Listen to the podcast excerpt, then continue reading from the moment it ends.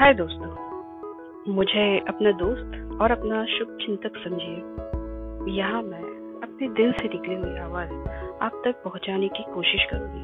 अपने एक्सपीरियंस के बेस पे मैं कुछ प्रॉब्लम के सोल्यूशन आपको बताऊँगी, आपके साथ शेयर करूँगी। जिस तरह मैंने अपने लाइफ में किसी प्रॉब्लम से जैसे डील किया है, उस अनुभव से कुछ सीख के आपको बताऊँगी। आपके बेचैन मन को थोड़ा शांत करने की कोशिश करूँगी। मेरे दिल से निकली हुई है आवाज़। आशा करती हूँ कि आपके मन को शांत करेगी, आपको खुशी देगी। Thank you